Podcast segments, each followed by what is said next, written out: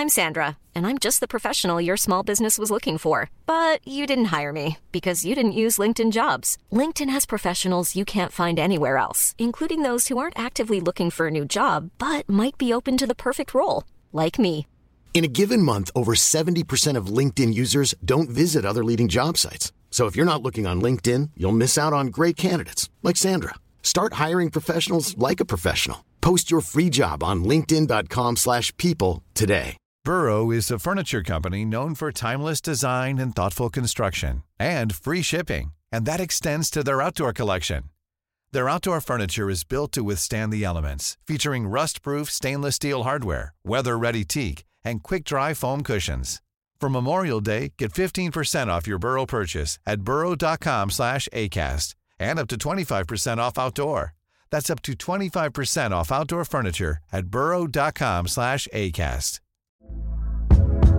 Hey there, it's Michele Norris. I'm host of a podcast called Your Mama's Kitchen. When I travel, I'm usually looking for a way to find a taste of home when I'm not at home. And one of the things I love to do when I am at home is entertain. And Airbnb allows me to do that. When I was in California recently, I rented a house that had a great kitchen. And when we were sitting around the table, we we're all thinking, we're in someone else's house. Someone could be in all of our homes as well. If you have a home, but you're not always at home, you have an Airbnb. Your home might be worth more than you think. Find out how much at airbnb.com/slash host.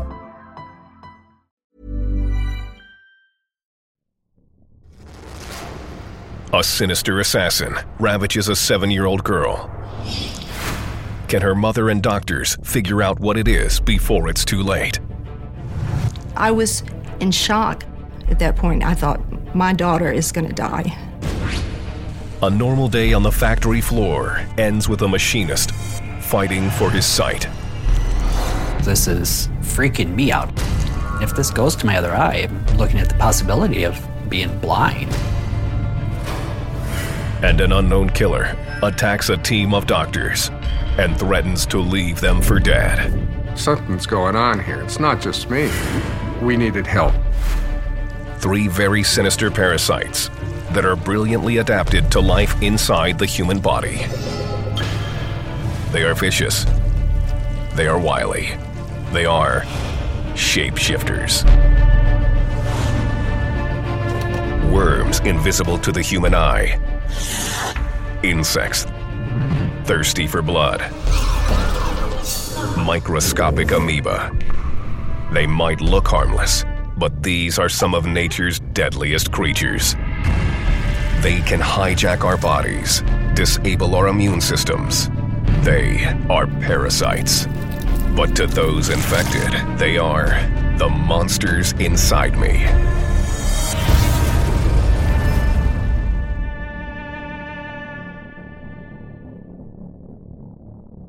Parasites are organisms that depend on other living organisms called hosts for their food and survival. And some of the most successful parasites are capable of surviving in a range of different environments. In the air we breathe, the food we eat, and in the ground we walk on. And as their environment changes, so do the parasites. All parasites need to be able to take advantage of their hosts. But some parasites can't do that when they're first ingested. It's only after they go through a complete physical transformation that they become a threat. And when these shapeshifters do change form, they can devastate a host from the inside before the host even knows they're there. Gainesville, Florida. In 1997, Lori Roberts is a 42 year old court reporter living with her daughter, Manisha. We love living in Florida because of the weather. We don't like cold weather. We like to swim, take the dogs for walks. It's just a lot of fun. Adopted as a toddler, Manisha is a bright and healthy seven year old who enjoys school and playing with her friends. Manisha is very, very sociable. She loves people, she loves being around people, happy, go lucky. But their luck is about to change. One night in April, Lori is setting the table for dinner when Manisha says something that worries her. She said, Mommy, my head hurts. headaches. I said, Where does your head hurt? And she pointed, and she was very specific about where it hurt. She was so very insistent. It's like my heart skipped a beat.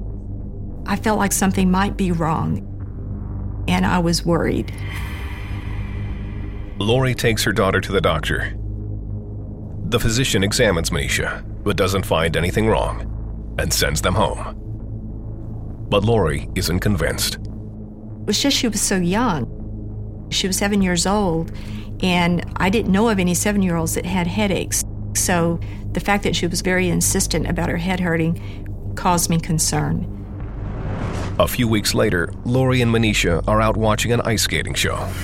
20 minutes into the performance, Lori notices that something strange is happening to her daughter.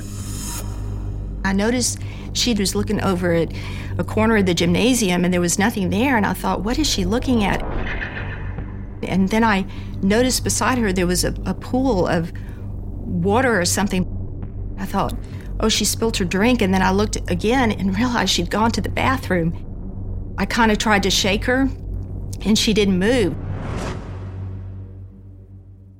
Lori carries her daughter to the lobby, where a bystander immediately calls 911. Manisha remains totally unresponsive. She did not move at all. She did not blink. And by that point, I realized something is really, really wrong. Ten minutes later, the ambulance arrives and rushes Manisha to nearby Shands Hospital. They started asking me, Has this ever happened? Does she have a medical condition? And of course, all those answers were, were no. I was just so, I was so scared. I had no idea what could have caused it. At that point, I thought, My daughter is going to die. By now, Manisha has been unconscious for almost half an hour. It was the longest 20, 30 minutes of, of my life that, that I've ever lived through. Pediatric neurologist Dr. Paul Carney is called in to examine Manisha. Manisha was presenting with, uh, with spells or fits, and they turned out to be seizures. She had never had seizures before, so this was concerning. When Manisha finally starts to regain consciousness, Dr. Carney makes a telling observation. What was actually quite revealing was that her head turned to the left and her eyes turned to the left. The right brain controls the left body, the left brain controls the right body. So something was going on in the right frontal brain. Did she have an infection in the brain? Did she have something that was being caused by a bacteria? Or was it a brain tumor? Dr. Carney orders a battery of tests, including a CT scan of Manisha's brain. The results are not good. She had a very, very well defined lesion in the right frontal region. You could sort of see the outline of something that looked very odd. There appeared to be a very small structure, it almost looked like a head of something. Something is lurking inside Manisha's head. The question is what? And I remember just looking at her laying there and wondering what was going on in her head. Just that, that tremendous fear, knowing that something was wrong. The scan is so unusual that Dr. Carney seeks a second opinion.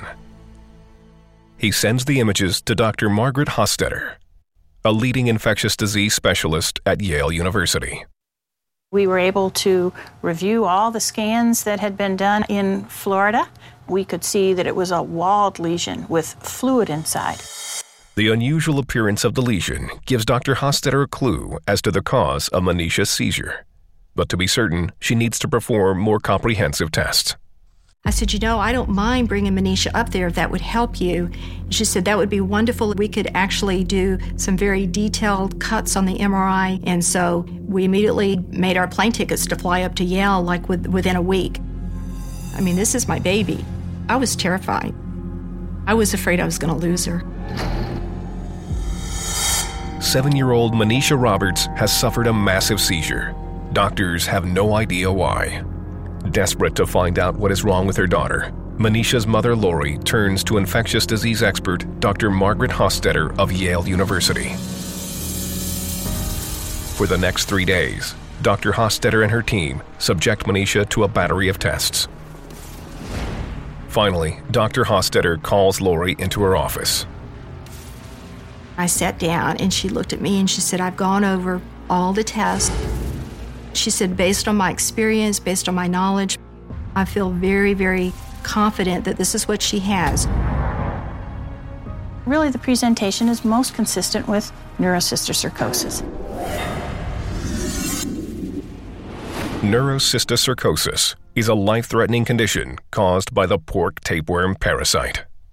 The pork tapeworm has a distinctive head marked by a double ring of sharp hooks. When it gets into a human, it uses these hooks to burrow through tissue. Once in the bloodstream, it can travel to the brain, where it forms a protective casing around itself called a cyst, where it can live for several years. As the cyst grows, it puts pressure on the brain, causing seizures. Left untreated, these seizures can result in brain damage, coma, or even death. I was in shock. I, I just was, I couldn't talk. I couldn't think. I was very, very worried about what was going to happen. Manisha's doctors immediately start her on a course of antiparasitic drugs. As they wait to see if the drugs are effective, they're left with one unanswered question How did the parasite end up in Manisha's brain in the first place? A person can get pork tapeworm two different ways. If they get it from eating undercooked infected pork, they get a worm in their gut. But if they get it from eating soil that's contaminated with eggs, things are much worse. While the adult worm can feed in the gut, it cannot burrow out. But if an egg is ingested, it can become a larva. The larva can burrow through tissue and form cysts.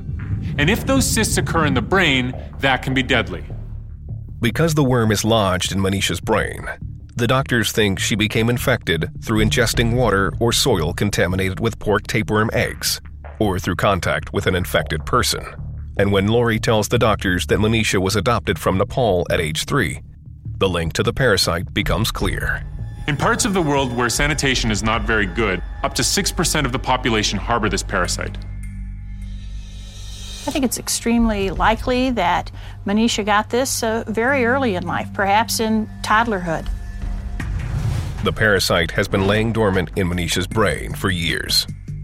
I just couldn't imagine that a parasite could be in her brain for four and a half years and not even show any symptoms of it until very recently. Six months later, back in Florida, Manisha completes her full course of medication, and Lori brings her back to Dr. Carney's office to see if it's worked. We were fairly convinced after repeated brain MRIs that the worm was killed. She's had no further seizures, and she should have an excellent outcome. Today, Manisha is a 19 year old college student majoring in psychology. Her childhood bout with a parasite has left no lasting damage.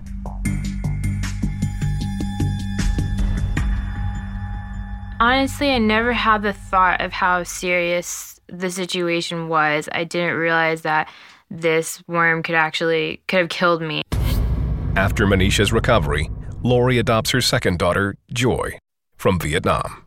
The day she was handed to me, I took her to the doctor's office and I said, I want her dewormed because the chances are good that we could have avoided all of this had Manisha been dewormed. In spite of the ordeal, the experience has given Manisha a unique perspective on life. If I had not been adopted and I was still in Nepal, I would have died from this tapeworm. But the fact that I was brought over here and they caught on to what it was and they were able to get rid of it is an amazing thing.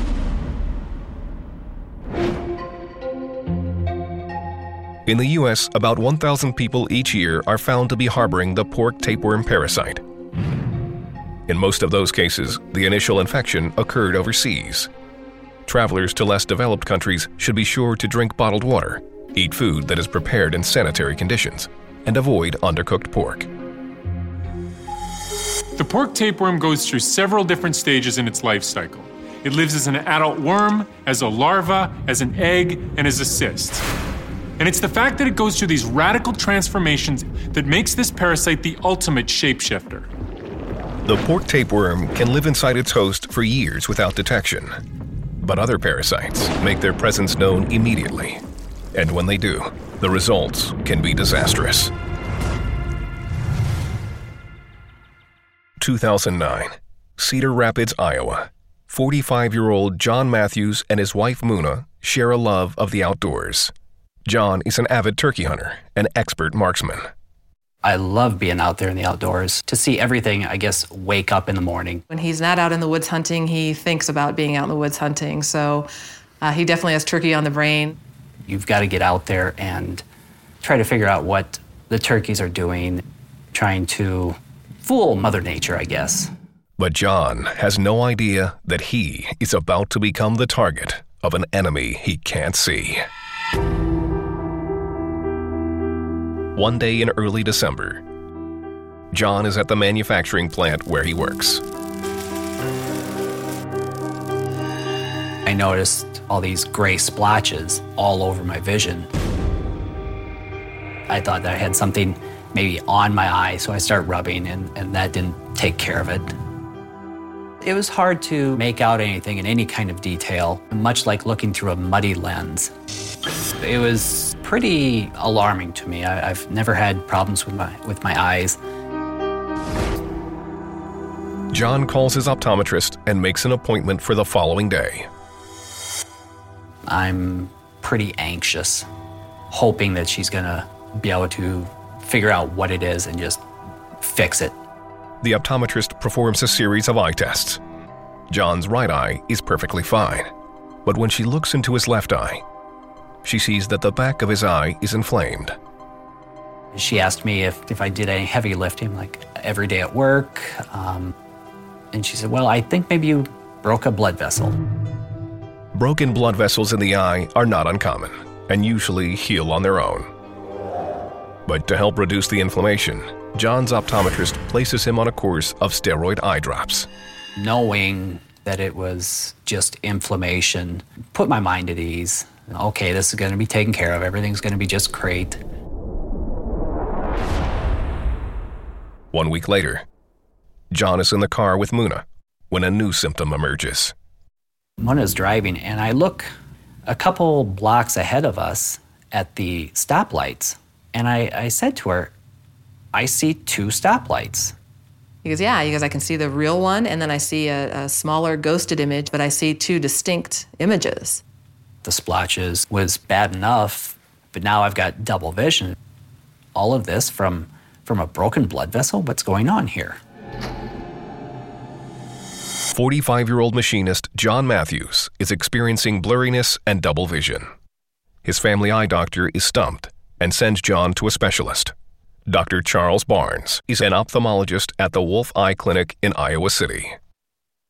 John was referred by his optometrist, who had noticed a part of the retina in the back of his eye was a little swollen. We call this uveitis. Uveitis is inflammation inside the eye. Dr. Barnes begins by having John read a simple eye chart. The right eye is still 20/20 and everything looks good in there. But my left eye, I'm looking at the eye chart and all I can see is the bright white light. And I'm thinking, I can't believe you can't see the one big letter. It was a, a big shock to me. Both eyes had been 2020. But Dr. Barnes has bad news about John's left eye. His vision was down to 2200. At 2200 vision, you're legally blind. When Dr. Barnes looks inside John's eyes, there's more bad news. We dilated his eyes and noticed that the retina in his left eye had a very different appearance. It had kind of a grainy appearance. The retina is a thin film of nervous tissue that lines the back of the eye and is crucial to central vision. The grainy appearance suggests that something is destroying John's retina. But what is it? This is freaking me out. If this goes to my other eye, I'm looking at the possibility of being blind. Dr. Barnes is stumped, so he puts in an urgent call to a colleague, Dr. James Folk, the chair of the Department of Ophthalmology at the University of Iowa and a leading eye surgeon in the state. Dr. Barnes was worried about the patient because He had had symptoms for just about three weeks, and he already was legally blind in this eye. We were under the gun to try to figure out what was happening because we knew if we didn't, he was eventually going to lose vision in that eye. Dr. Folk takes high resolution photographs of the entire retina. He searches each image for clues, and it's not long before he finds the culprit. I pulled up this color photo and looked, and there and behold was a worm. It was just a shock. A worm? How how does this happen? What you know? What do you what do you say? John are thinking, "Oh my God, it's eating his eye."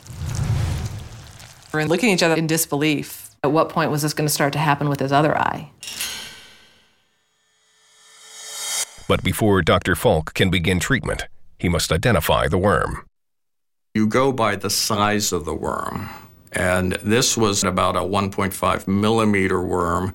So we thought this was the raccoon roundworm. The raccoon roundworm, also known as Baylisascaris, is a parasitic worm that can grow up to 20 centimeters long. When the eggs of the raccoon roundworm get into the human stomach, they start to hatch. Microscopic larvae emerge and burrow through the intestinal wall and into the bloodstream. The larvae course through the body, looking for food. If they lodge in the eye, they start devouring the eye from the inside out, eventually causing blindness. And it's not just John's vision that's threatened by the raccoon roundworm.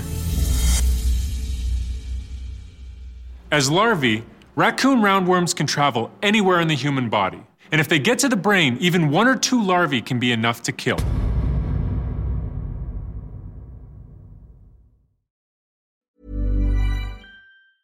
Burrow's furniture is built for the way you live. From ensuring easy assembly and disassembly to honoring highly requested new colors for their award-winning seating, they always have their customers in mind. Their modular seating is made out of durable materials to last and grow with you. And with Burrow, you always get fast, free shipping. Get up to 60% off during Burrow's Memorial Day sale at burrow.com slash ACAST. That's burrow.com slash ACAST. burrow.com slash ACAST.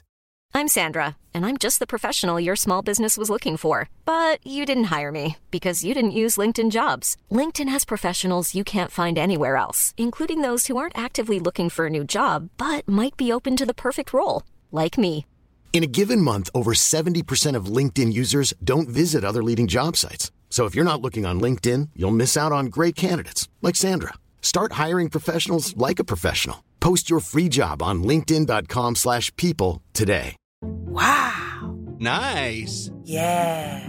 What you're hearing are the sounds of people everywhere putting on Bombas socks, underwear, and t-shirts made from absurdly soft materials that feel like plush clouds. Yeah, that plush. And the best part? For every item you purchase, Bombas donates another to someone facing homelessness. Bombas. Big comfort for everyone. Go to bombas.com slash ACAST and use code ACAST for 20% off your first purchase. That's bombas.com slash ACAST. Code ACAST. Hey there, it's Michele Norris. I'm host of a podcast called Your Mama's Kitchen. When I travel, I'm usually looking for a way to find a taste of home when I'm not at home. And one of the things I love to do when I am at home is entertain. And Airbnb allows me to do that. When I was in California recently, I rented a house that had a great kitchen. And when we were sitting around the table, we we're all thinking, we're in someone else's house. Someone could be in all of our homes as well. If you have a home, but you're not always at home, you have an Airbnb. Your home might be worth more than you think. Find out how much at airbnb.com/slash host.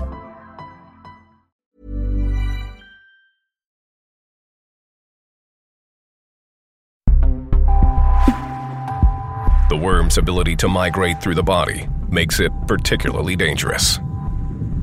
These worms, at least these larger worms, can move pretty quickly. If the worm moves out of sight, they'll lose their chance to kill it. We immediately took John right back to the laser, put a lens on him, and started banging away at the worm, trying to kill it. John is awake and can see the worm on a monitor. You can see it wiggling, trying to avoid the laser. I'm trying to, to will that laser to hit it. I want this thing dead. And now, inside the monster. Tapeworms in the brain are the world's leading cause of which of the following conditions? A. Dyslexia. B. Malnutrition. C. Epileptic seizures. D. Migraines.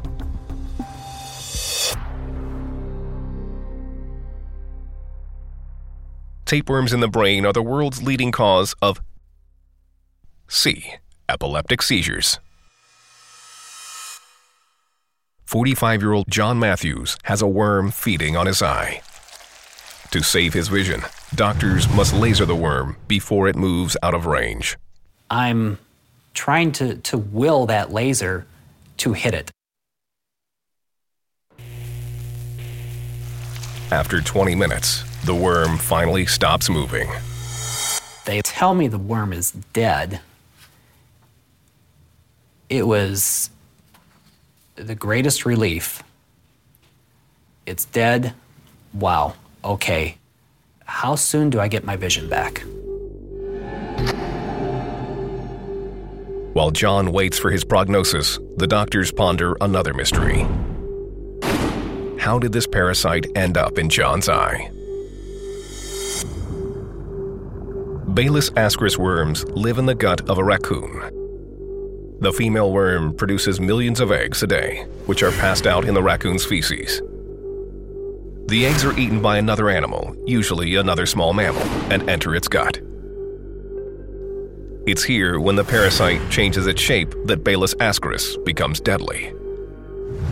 When an egg hatches and transforms into a larva, the larva migrates through the mammal's body, attacks its central nervous system, and kills it. When its carcass is eaten by an uninfected raccoon, the cycle of parasitic infection is complete. Inside the raccoon, the parasite goes undetected, and the host never feels a thing. Dr. Folk finds a clue in John's lifestyle that links him to the parasite. He likes turkey hunting. You know, he's out in the woods a lot. He's around wild animals a lot. Maybe he got a little bit on his glove, took his glove off with his mouth or something. And we think that's how he got it. Finally, the doctors arrive to give John his prognosis. You can't really regenerate the retina. Once parts of the retina are gone, they're gone. As far as my vision coming back, that's not going to happen. I'm told that there is too much damage, that what I've got is all I'll have.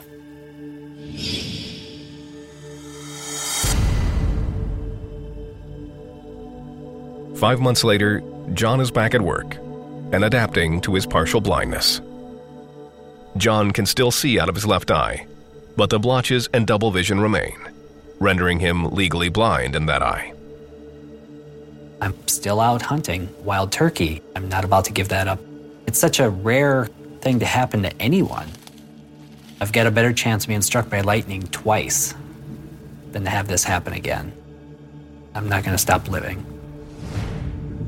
It's estimated that 70% of the raccoons in North America are infested with this parasite, which suggests that people come into contact with it all the time.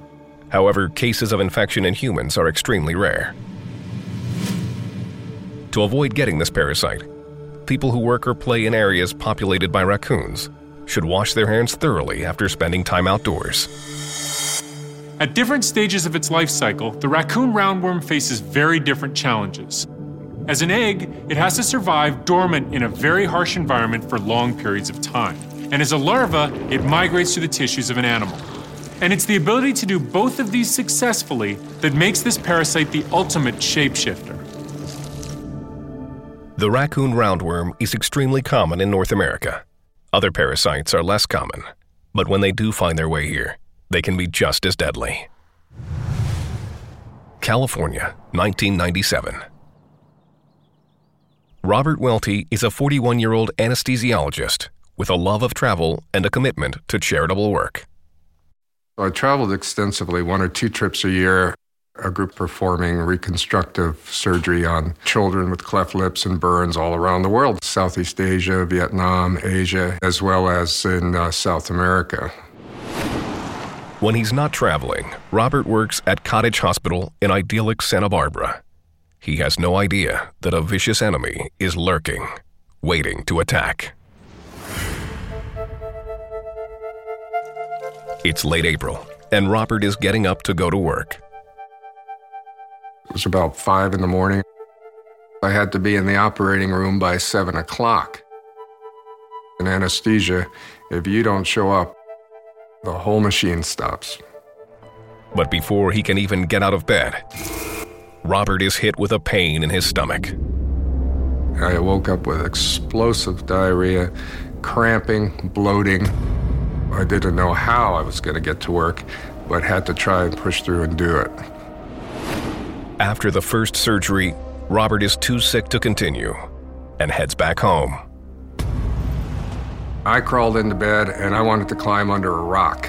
All of a sudden, now I was having just extreme fatigue, uh, like where you can barely raise a limb.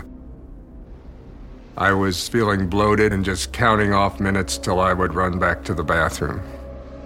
Like most physicians, I made the error of trying to self treat. Robert treats himself with antibiotics and antidiarrheal medicine for relief. I immediately popped some Cipro, thinking I had some sort of simple traveler's diarrhea, and started taking Imodium to slow the bowels. But Robert isn't the only one who's ill. My fiance called me, and she thought she was coming down with something too. We kept obsessing over what had we had in the last day or two, and couldn't come up with anything. Robert spends the next two days in bed, hoping that his symptoms will improve. Then, almost three days after he first got sick, he gets an unexpected phone call from his coworker, Ruth. So Sunday night, I got a call from Ruth Kais, who's a nurse, and she had known I went home Friday. And she called to tell me that her husband, who is also an anesthesiologist, had fallen ill with, with GI symptoms.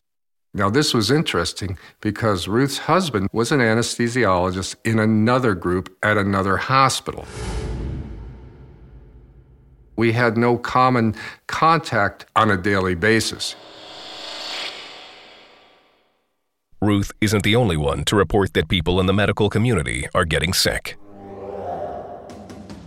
On Monday morning, news comes in from a colleague in neighboring Ventura County. He revealed this shocking fact to me that there were a, a, significant number of anesthesiologists in Ventura County who were also ill with gastrointestinal disease. Robert's colleagues are now calling out sick in droves. Over 15 anesthesiologists in two different counties are mysteriously ill, and no one knows why. The local hospitals are forced to cancel surgeries. Meanwhile, Robert is getting sicker by the hour. We needed help. But what could be making the anesthesiologist so sick?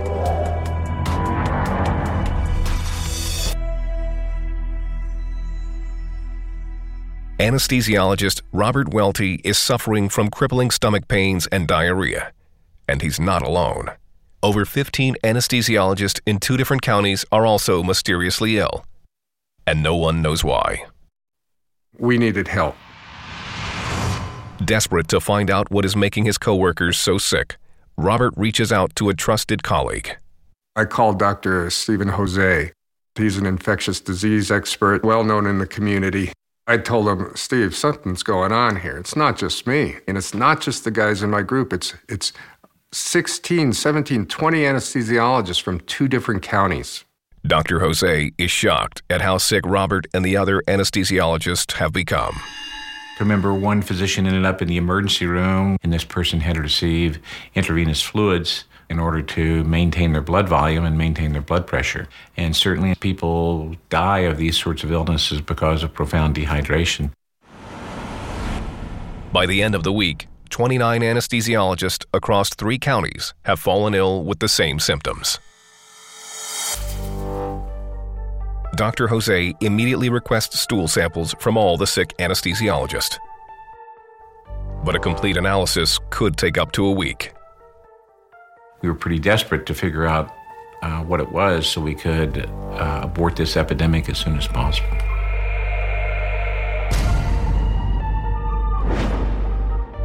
One by one, the lab tests come back, but they're all negative.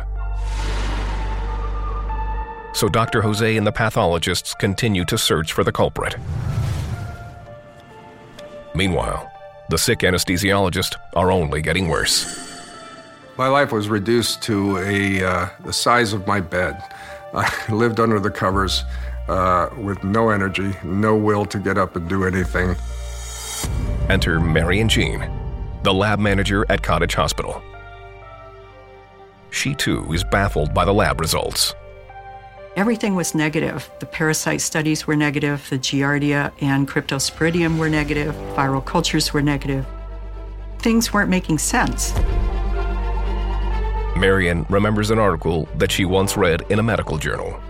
The article that I had actually read was uh, dealing with emerging parasitic diseases. And I tend to get excited with, with new organisms and emerging pathogens. She suspects that one of these lesser known organisms might be the culprit. However, the one that interests her is so rare in the US that no test for it has been developed yet. So she develops one herself. Within the first 10 slides, we found our first organism. We were quite excited and yelled out, Eureka! And called Dr. Steve Jose down to look at it with us. And we looked under the microscope and could see this for the first time. I mean, it was dramatic to have an answer to the question of what was causing this. This was the Cyclospora organism. Cyclospora cayetanensis is a single celled parasite that ravages the human gut. The parasite attaches to the lining of the small intestine. There, it forms a protective membrane around itself, preventing the host from absorbing nutrients. The immune system tries to eliminate the parasite, causing severe diarrhea and vomiting. Left untreated, that ongoing diarrhea can cause severe dehydration. And that places stress on the circulatory system in the heart that ultimately can be fatal. Robert has been experiencing constant diarrhea for over a week, and there is no end in sight. Cyclospora wasn't on my uh, radar. I don't think I had heard about that since medical school. But uh, we learned a lot about it, and it all fit the picture perfectly. Dr. Jose prescribes Robert an antibiotic called Bactrim to kill the parasite. But a crucial question remains. How did Robert and 28 other anesthesiologists get infected? Will they be able to find the source of the infection before this little known killer goes on an even bigger rampage?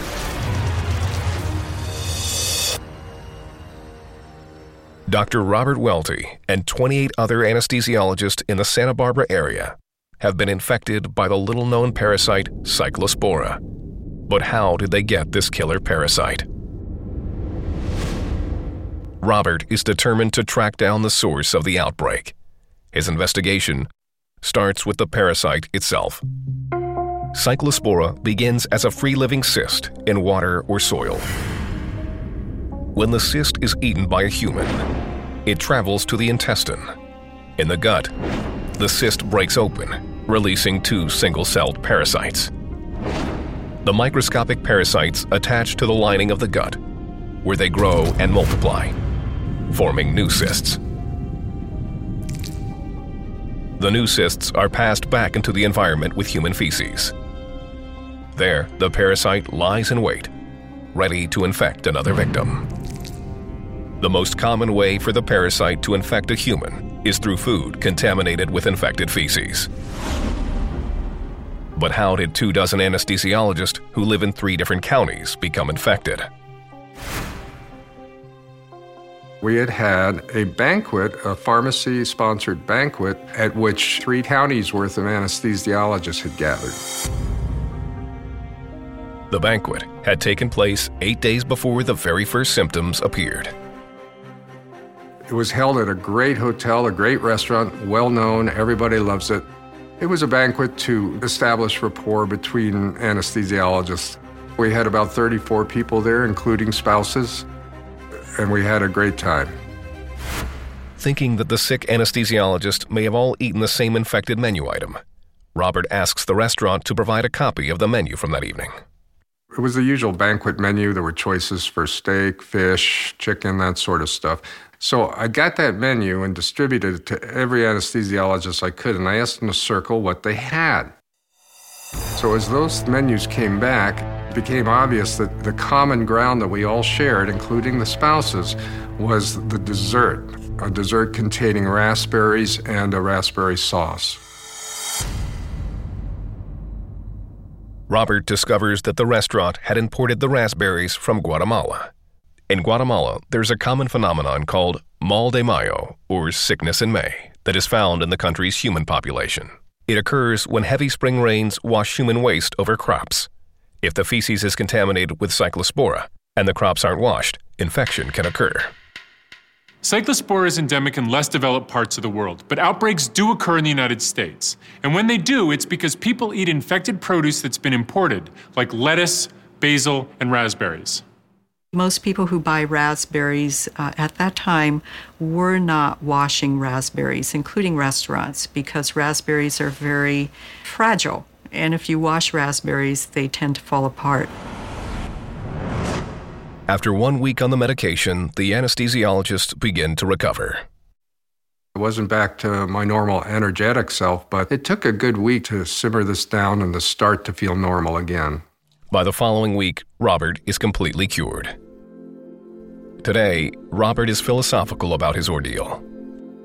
You know, living in this town, you just never, never in your foggiest ideas would ever think you'd get a parasite like this. It just shows the interconnection of, of the whole world now with jet travel and, and the shipping of food. You can be anywhere, and this can track you down. Cyclospora is successful because it's a shapeshifter. When it enters the body, it's inside a cyst that lets it get past the digestive juices of the stomach. And once it's past there, the cyst opens, releasing the parasites to wreak havoc on the intestines. In the U.S., Public Health Code now requires all restaurants to wash their produce. At home, the best way to avoid contracting this parasite is to thoroughly wash fresh produce. Many parasites have an ability we could only dream of. They can radically change the shape of their bodies to suit their needs. As a result, these shapeshifters can take exactly what they need, and as their hosts, there's nothing we can do about it. For more disgusting parasites and tips on how to avoid them, visit our website, animalplanet.com slash monsters inside me.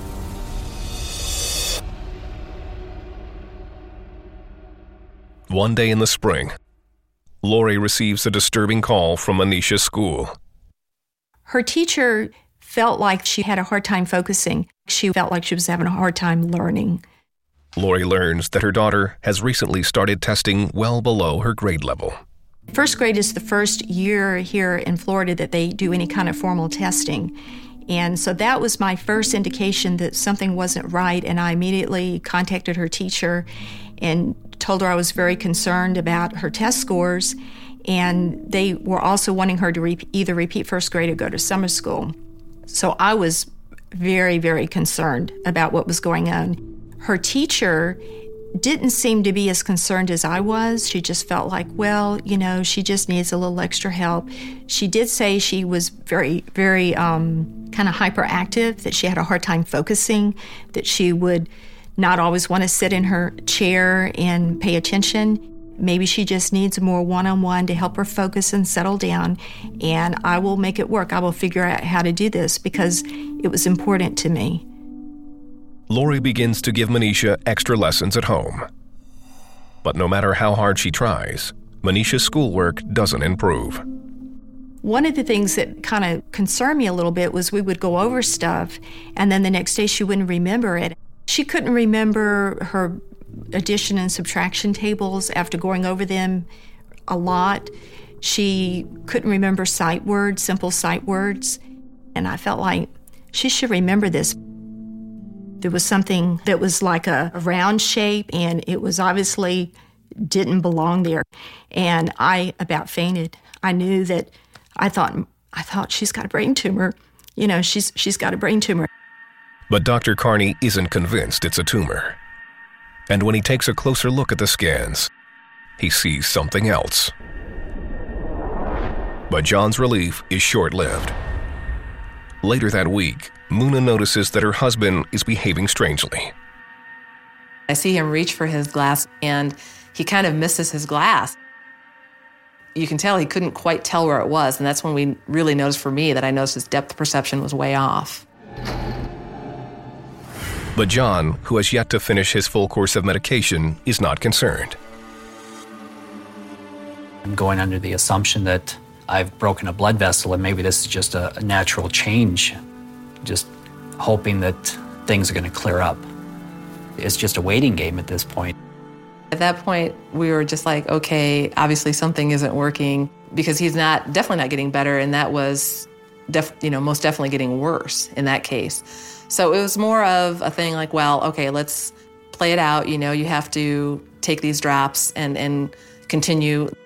So it was more of a thing where we kind of okay, well, we'll follow the schedule for now, but uh, there's something that's just not right. But shooting a laser into John's eye could also destroy what's left of his sight.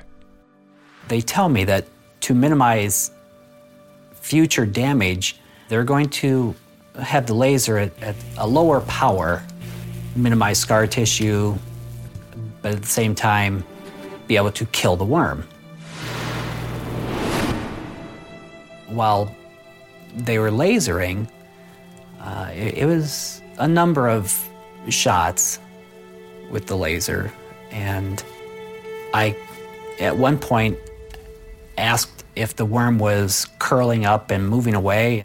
And the doctor said, Yes, it is. And I said, I can see it. It was the first time that I had seen the worm. There's a bright light being shown into my eye, and I can see it reflecting into the split lens, just almost floating seemingly inches from my face, and I can see it wiggling, trying to avoid the laser. It appears that the worm was about a millimeter long. They're looking at it curled up a little bit. It's, it's not in a nice straight line. They guess it to be about a millimeter long. Muna asks, so now what happens to the worm? Does it decompose? Does John's body overtake it? You're not going to go in and get it, are you? They were explaining that after the laser procedure was done, that was one of our questions is, okay, so how do we get it out of there? Well, the answer was you don't. Really, as long as they've killed it with the laser, there, there's nothing further that they need to do. They just leave it in there. It would probably cause more harm to go in and try to take it out.